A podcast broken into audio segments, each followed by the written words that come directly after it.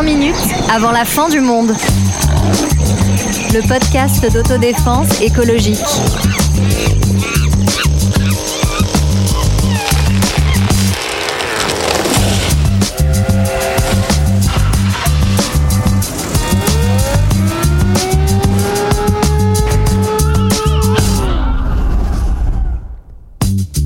Bonjour, bonjour. Qui veut retourner à l'école Eh ben, J'ai l'impression que les avis sont pas très clairs autour de la table. On y va quand même, pas pour n'importe quelle raison. En revanche, pour parler d'écologie. C'est quoi la place de l'écologie à l'école en France Et est-ce que l'écologie, ça peut s'apprendre? Ce voyage nous amène à parler des racines de l'école, des mythes qui la façonnent et des violences économiques et sociales qui la fragilisent tant. Alors l'écologie à l'école, petite enclave pour éduquer au développement durable et autres petits gestes Ou alors utopie déjà illusoire face aux écrans et autres discours de l'adaptation aux nécessités économiques Ou l'écologie comme une manière de fabriquer d'autres façons d'apprendre et de découvrir. Salut Zineb. Salut Antoine. Salut Sonia. Salut tout le monde. Salut Sarah. Salut. Est-ce que vous avez un souvenir en lien avec, avec l'écologie à l'école? Alors, Oui, alors moi j'avais Ouais. un super prof de SVT qui nous mettait en garde déjà en terminale sur euh, la montée des eaux à Venise et qui nous disait faut absolument que vous alliez à Venise avant qu'elle soit sous Et les eaux. et- et- et t'y as été? Et j'y suis allée, j'y suis En allée. avion, mais, euh, non, en train, en train. Ah. Mais euh, je voulais simplement dire que euh, à l'époque on le prenait un peu pour un fou, un illuminé, et qu'aujourd'hui bon bah on, on l'écoute un peu plus. Quoi. ben moi, tu vois, en préparant cet épisode, j'ai Ouais. réfléchi et je me suis rendu compte que j'avais pas trop de souvenirs en lien avec l'écologie. J'étais vraiment Ah. pas du tout. Non, mais que j'ai pas du tout été sensibilisée à ces questions euh, ben, pendant toute ma scolarité.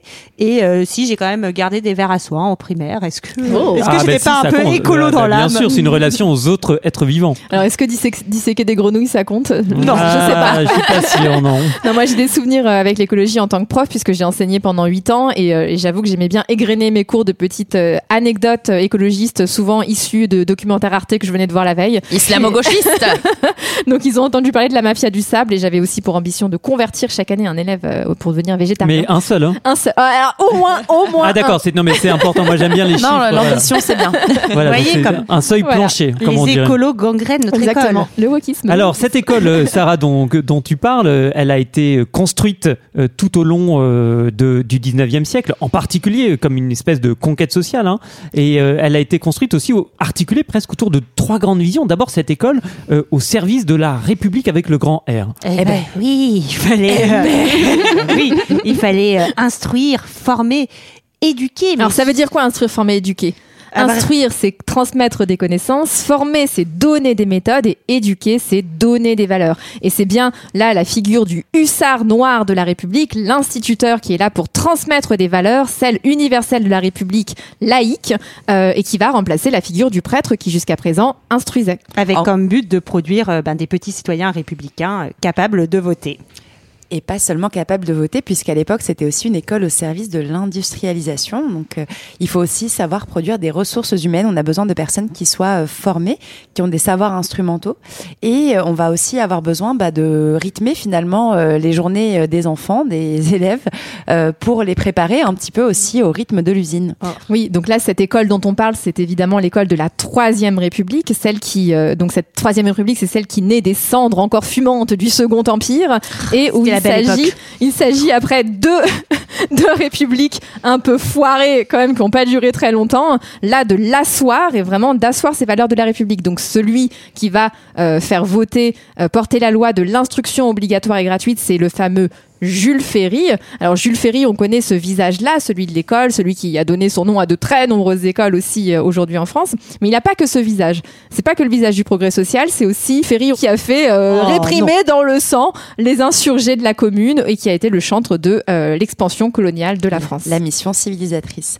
Mais c'est aussi une école qui est fondée sur le positivisme. Donc, qu'est-ce que c'est que le positivisme? C'est l'idée que le progrès technique va amener euh, par, euh, comment on dit aujourd'hui, par ricochet, non, par, euh, comment ça s'appelle? Ruissellement. Par ruissellement. Par ruissellement, merci. Oui, alors effectivement, la théorie du ricochet économique.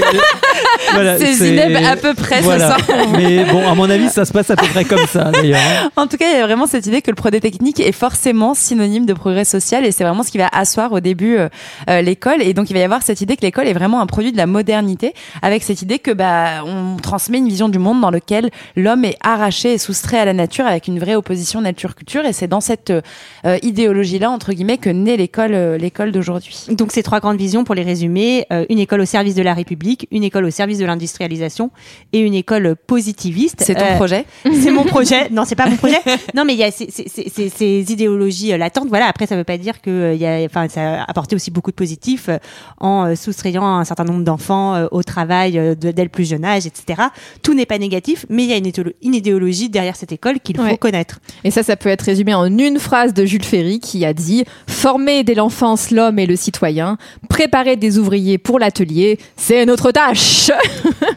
Et effectivement, alors il y a cette école, euh, ce, ce mythe hein, de, de l'école émancipatrice, hein, Pierre Bourdieu et, et beaucoup d'autres euh, à sa suite euh, en parlent dans ses travaux, c'est-à-dire cette idée du mérite.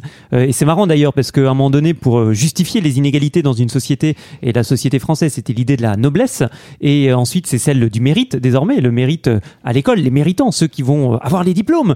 Mais finalement, si tu veux, tu peux. voilà, exactement. Et finalement, le point commun entre euh, la noblesse et euh, le mérite, c'est euh, c'est la naissance. Et il y a un très beau livre d'Annabelle Alouche hein, sur le mérite, euh, qui est une chercheuse qui en parle et qui permet de déconstruire cette notion. Et qui est d'autant plus utile à déconstruire parce que euh, l'école est plongée dans les violences sociales, économiques euh, de son époque. Elle n'est pas du tout une espèce de truc isolé qui serait à l'abri de tout ça. Bah, l'école déjà reproduit les inégalités. Je vais vous donner quelques chiffres. Alors, vous pouvez vous concentrer deux secondes. Les enfants d'ouvriers sont 49% des collégiens. Et pourtant, ils ne sont plus que 27% à poursuivre dans le supérieur et seulement 16% à décrocher un bac plus 5. Oui, et puis au-delà de, de- le- du parcours qui est déjà assez euh, révélateur, il y a aussi tous les tous les systèmes de carte scolaire et d'évitement de la carte scolaire qui font que l'école en fait redevient aussi bah, au cœur euh, quelque chose qui est au cœur des inégalités euh, de notre société actuelle. et une forme de même de ségrégation hein, entre euh, les écoles pour pour riches et pour plus pauvres hein, très clairement et puis euh, elle est aussi euh, notre école de plus en plus au cœur de notre système libéral. Euh, nous on le voit autour de nous on a beaucoup d'amis euh, qui sont profs et qui vivent leurs conditions de travail de manière très difficile. Il y a une vraie baisse de moyens.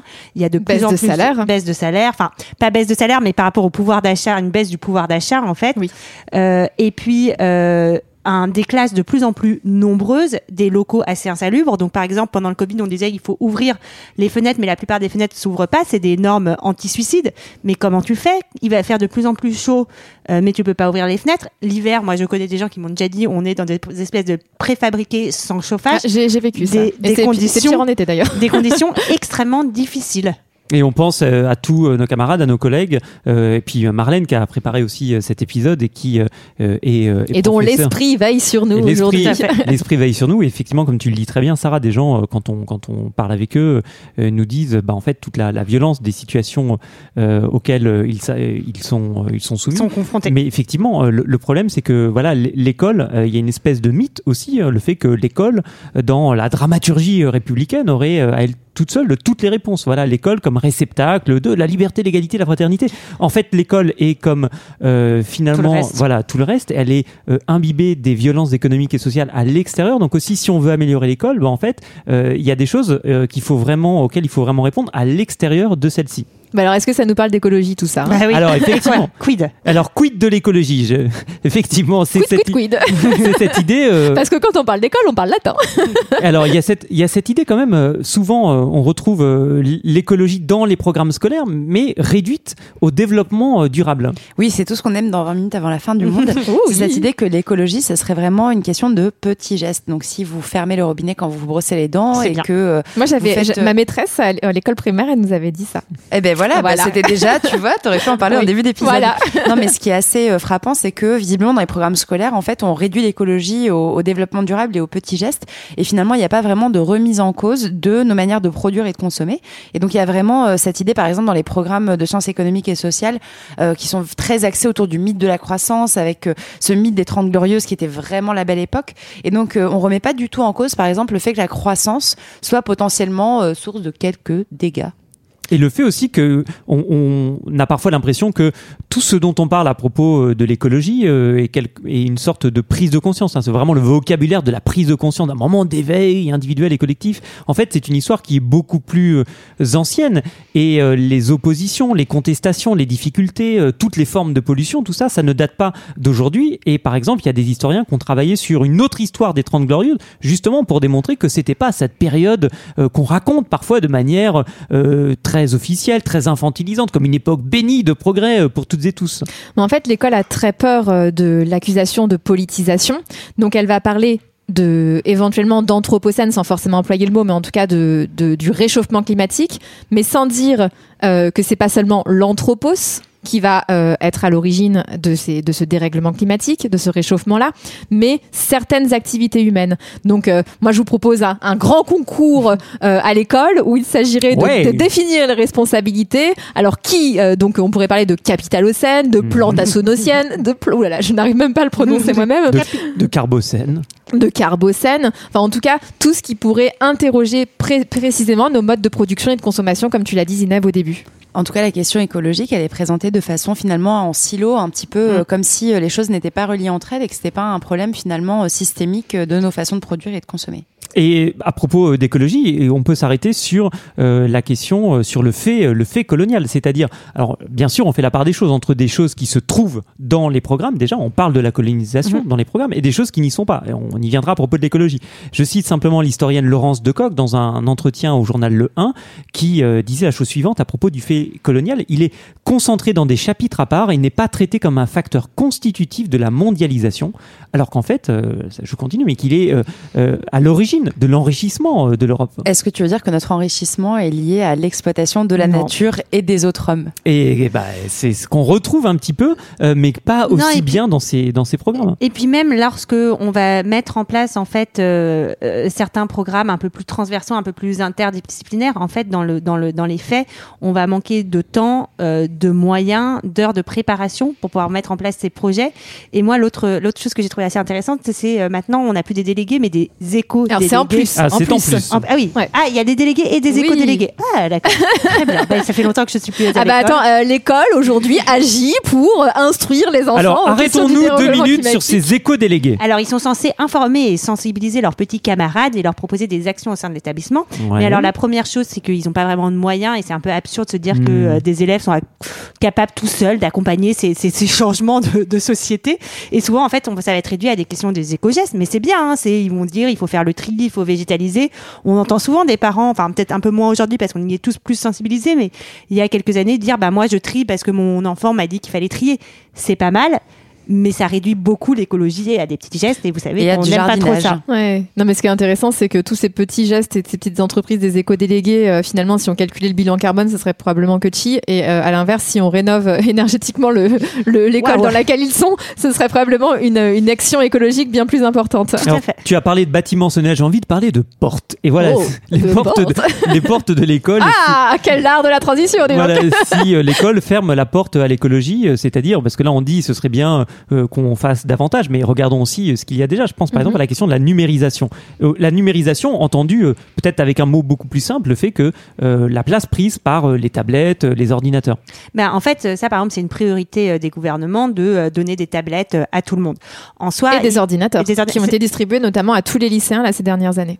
donc, En tout cas en dans- Ile-de-France. Dans un objectif social, ça peut aussi être du positif parce que ça permet à ceux qui n'ont pas accès à, à Internet chez eux ou qui n'ont pas d'ordinateur d'y avoir accès. Après, c'est du matériel de pas très bonne qualité. Et puis avec la tête de Valérie Pécresse quand il s'affiche, France qui s'affiche quand même. Non, Ça, et c'est puis, vrai. on va donner aucune information quand même sur l'impact environnemental euh, du numérique. Et puis quand même, ça interroge quand on voit euh, les, les grands magnats de la Silicon Valley, de Facebook, de Twitter, qui décident de mettre leurs enfants euh, dans des écoles avec des enseignements un peu alternatifs, euh, sans, euh, sans tablette, Ou de les, sans les numérique. protéger des écrans. Et de les c'est des âge. écoles sans écran. Et donc c'est intéressant parce que ça pose la question. Il n'y a aucune information en fait sur l'impact environnemental. Euh, on sait que Internet c'est du flux, euh, c'est pas que du flux justement, c'est aussi du matériel polluant stockage. euh, très concret. Euh, l'énergie. Voilà, et aussi l'impact pédagogique euh, et voir sur le développement cognitif des enfants, puisque être devant un écran en permanence, ce n'est pas très bon. Il y a la question au-delà des écrans, il y a autre chose qu'on qu'on trouve, ou peut-être d'ailleurs qu'on a du mal à trouver à l'école, ce sont les plats, les plats végétariens. Ah, Bah, c'est surtout qu'on embête. non mais, non, mais c'est un peu devenu un marronnier en fait, histoire de plat. C'est pour ça que j'ai envie, j'ai envie de mettre. Les... Excuse-moi, j'ai envie de dire, j'ai envie de mettre les pieds dans le plat. Voilà. Oh là là, mais décidément, les pieds dans la double ration de frites. voilà, ça, exactement. Non mais c'est vrai que la question des plats végétariens, c'est devenu un peu un espèce de poncif ou de marronnier où on s'exclame à cause de cette histoire de plats végétariens. C'est absolument absurde en fait, et il va y avoir toute cette idée en fait que l'école justement républicaine va donner accès à la viande aux personnes qui n'ont pas les moyens de s'en offrir, ce qui est faux en fait d'un point de vue euh, euh, enfin statistique. Mm. Et donc il va y avoir aussi cette question qui va vraiment être extrêmement épineuse, euh, épineuse à l'école et qui va devenir un peu un symbole et puis cette idée que euh, pour être en bonne santé, il faut absolument manger de la viande, ce qu'il faut. Et comme tu disais, de dire il faut donner de la viande aux classes populaires. Euh, les classes populaires mangent plus de viande que les CSP+, euh, selon les statistiques. notamment de viande transformée. Et puis surtout, qu'en général, les, les, les, polémiques autour des plats végétariens, c'est pas rendre la cantine végétarienne. Non, c'est deux, trois pauvres, genre deux, trois pauvres repas. le jeudi végétarien, végétarien c'est complètement fou.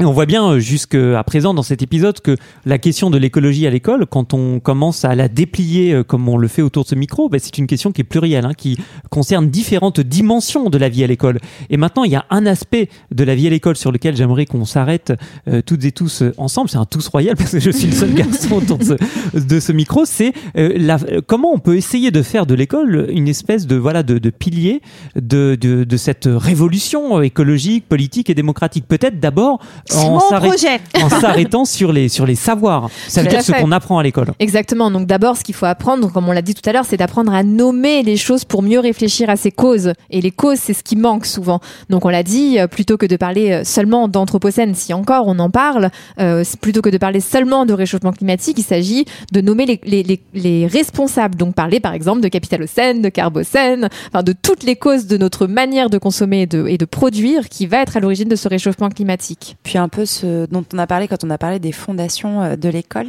cette idée euh, de l'école positiviste. Il y a aussi peut-être cette idée de déconstruire à l'école euh, l'association euh, entre le progrès technique et le progrès humain, de remettre en question cette cette idée-là et euh, finalement de, de proposer d'autres visions de l'être humain dans son monde, de l'être humain par rapport aux autres êtres vivants, d'être dans une façon de concevoir les choses qui soit plus relationnelle et peut-être un peu moins dans une dichotomie nature-culture. Ouais, et ça on le trouve notamment dans certaines pédagogies euh, notamment dans les pays scandinaves euh, et en Grande-Bretagne, avec quelques initiatives déjà en France, c'est l'école du dehors. Et moi, ce que je savais pas, c'est que je pensais juste qu'il s'agissait d'être dehors et que le simple fait d'être dehors, c'était déjà bien et, et, bon pour la santé. Mais en fait, non, il y a vraiment une pédagogie euh, et une idéologie en fait dans cette pédagogie-là où il s'agit d'être au contact direct de la nature. Et c'est au contact de la faune et de la flore que l'enfant est censé apprendre sans médiation.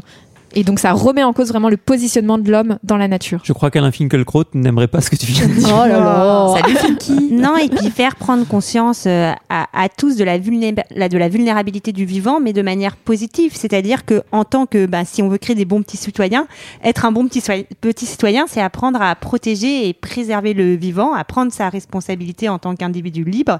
Et euh, c'est ça aussi que l'école pourrait euh, transmettre. Et puis enfin, il y a la question aussi de décloisonner peut-être les disciplines. On en a parlé un petit peu au début le fait de présenter euh, la question écologique de façon très fragmentée, ça permet pas non plus de la penser comme quelque chose de systémique. Et donc le fait de décloisonner un petit peu les disciplines et d'introduire une pensée qui soit plus euh, justement systémique euh, entre sciences, géographie, etc. ça permet bah, d'avoir une véritable vision finalement politique en fait de l'écologie et non plus une vision seulement biologique, seulement climatologique, seulement géologique, etc. Oui, et ce que je trouve aussi très intéressant, et ça c'est quelque chose que j'ai découvert dans un film documentaire qui m'a vraiment énormément marqué, qui s'appelle Douce France de Jérôme Coinon, qui est sorti en 2021. C'est la manière dont, en fait, avec l'école, on peut aussi euh, se rapprocher de projets concrets et locaux.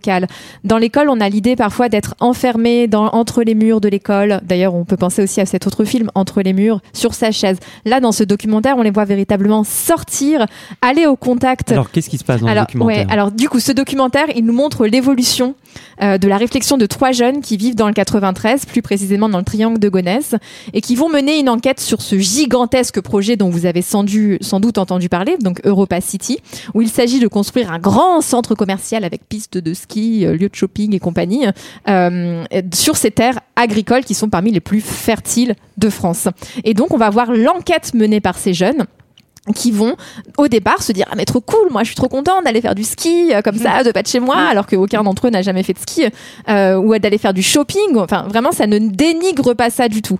Et on les voit évoluer en allant au contact des agriculteurs du coin. Et surtout ce qui est frappant c'est de voir que alors que même que c'est à deux minutes de chez eux ils ne connaissent pas ce monde là et c'est aussi le rôle de l'école d'ouvrir les horizons je suis très content, euh, Sonia, que tu parles de ce documentaire euh, Douce France. Ça a été d'ailleurs un des premiers films que j'ai vu après le, le ou les confinements. On sait plus, on est perdu dans une espèce de, de no man's land euh, administrativo-temporel.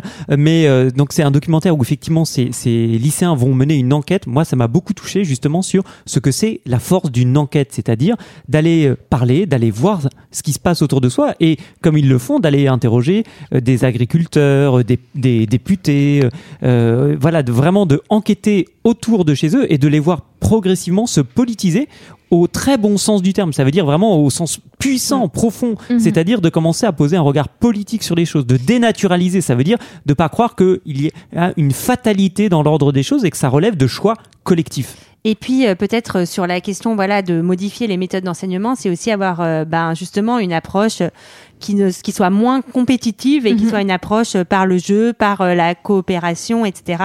Changer la, voilà, la manière d'enseigner. Euh, Attends, tu veux dire qu'on ne doit pas se battre les uns les autres Prendre les copies. Prendre les copies dans l'ordre de la meilleure à la moins bonne. L'enfer sur terre. Mais ouais, c'est ça. En fait, l'idée, c'est de faire une école politique et une école où on va former aussi des citoyens politiques. Elle, est déjà politique d'ailleurs cette école. Oui, alors voilà, mais d'assumer de former des, des, sujets politiques justement, ce qui est pas du tout assumé aujourd'hui, de les former aussi au plaidoyer euh, et c'est très fort parce qu'aujourd'hui on l'observe encore malheureusement, c'est souvent les petits garçons qui vont qui vont avoir plus tendance à prendre la parole que les petites filles et donc il s'agit de donner les mêmes armes aux deux pour être capable de porter des plaidoyers euh, et de former des petits Greta Thunberg pour le plus grand bonheur d'Alain Finkielkraut qui serait capable euh, chacun de, de s'engager, de mener des grèves pour le climat, parce qu'on voit qu'aujourd'hui, ce message, il est aussi, pas seulement, parce qu'il ne faut pas caricaturer, mais beaucoup porté par les jeunes. Moi, ce que je trouve intéressant, c'est que finalement, on est en train de revenir sur une, une position euh, de ce qu'on a décrit au début de l'école, c'est-à-dire que l'école est là aussi, pas seulement pour former des personnes euh, qui ont des compétences, qui peuvent s'insérer sur le marché du travail, mais aussi qui a vocation à euh, finalement former et éduquer des citoyens critiques, libres, éclairés et capables en fait de de comprendre le monde dans lequel ils vivent, oui, et d'agir dans le même dans le monde dans lequel ils vivent. Et oui, effectivement, c'est cette idée euh, qu'on retrouve parfois, alors euh, en ce qui concerne l'université, comme quoi il faudrait adapter, adapter euh, à la compétition internationale, aux besoins du secteur privé, etc. En fait, on peut se poser la question de collectivement de qu'est-ce qu'on veut faire de euh, cette école au sens large. L'école dont on parle dans cet épisode, c'est l'école française qui va euh, du primaire euh, au lycée. Mais effectivement, qu'est-ce qu'on veut faire collectivement de cette école et qu'est-ce que cette école collectivement ensuite fera, fera de nous? Parce qu'il y a aussi une politisation mm. qui s'exerce des enfants vers les parents. Et est-ce qu'on peut savoir genre de quoi on a besoin en fait pour faire une école comme ça? Du flou, du flou, du flou surtout. bah oui, mais oui, non mais c'est vrai et c'est un énorme problème quand même, c'est que on, a renoncé un peu à mettre de l'argent dans l'école hein, depuis longtemps. Voilà. Globalement. cet argent, il peut servir euh, à euh, ses moyens hein, publics. Hein. D'ailleurs, on parle toujours de, dépenses hein, publiques comme si c'était une, espèce de, une espèce de folie là qui nous prenait de mettre de l'argent mm. dans l'éducation. Mais il y a la question euh, des bâtiments, il y a la question de ce qui concerne les conditions matérielles pour euh, les, professeurs, les personnels administratifs, l'accompagnement des élèves, l'accompagnement des élèves. Bah, faire cours euh, à l'extérieur, ça nécessite forcément plus de, d'adultes pour pour accompagner les élèves que si on est enfermé dans une salle de classe. et déjà juste faire cours à l'intérieur. Oui, déjà rien qu'à l'intérieur, ça n'avait plus moins d'élèves, moins d'élèves. C'est clair. Et donc, non, et puis aussi l'idée de remettre en cause la hiérarchie des professions, revaloriser certaines professions qui vont être plus liées à la, euh, j'allais dire à la nature, euh, désolé pour le raccourci, mais toutes ces professions manuelles, professions du care, qui sont des professions qui aujourd'hui incitent euh, à, la au lien avec l'humanité et aux soins du reste du vivant le care, le care, c'est le soin, effectivement, soigner, soigner l'école pour nous soigner, c'est peut-être finalement le, le, fil rouge de cet épisode, et surtout en n'oubliant jamais qu'il n'y a pas de fatalité. On ne parle pas d'une loi physique. Les choses sont euh, ce qu'elles sont parce que euh, que ce soit de manière directe ou indirecte, consciente ou inconsciente, nous décidons collectivement euh, qu'elles sont ainsi, et donc si elles sont ainsi, elles peuvent être tout autrement. Eh ben c'est très beau, Antoine, et je propose qu'on se quitte sur ces belles paroles. On poursuit toutes ces aventures, bien sûr, dans nos prochains épisodes. À très bientôt. À bientôt. À bientôt.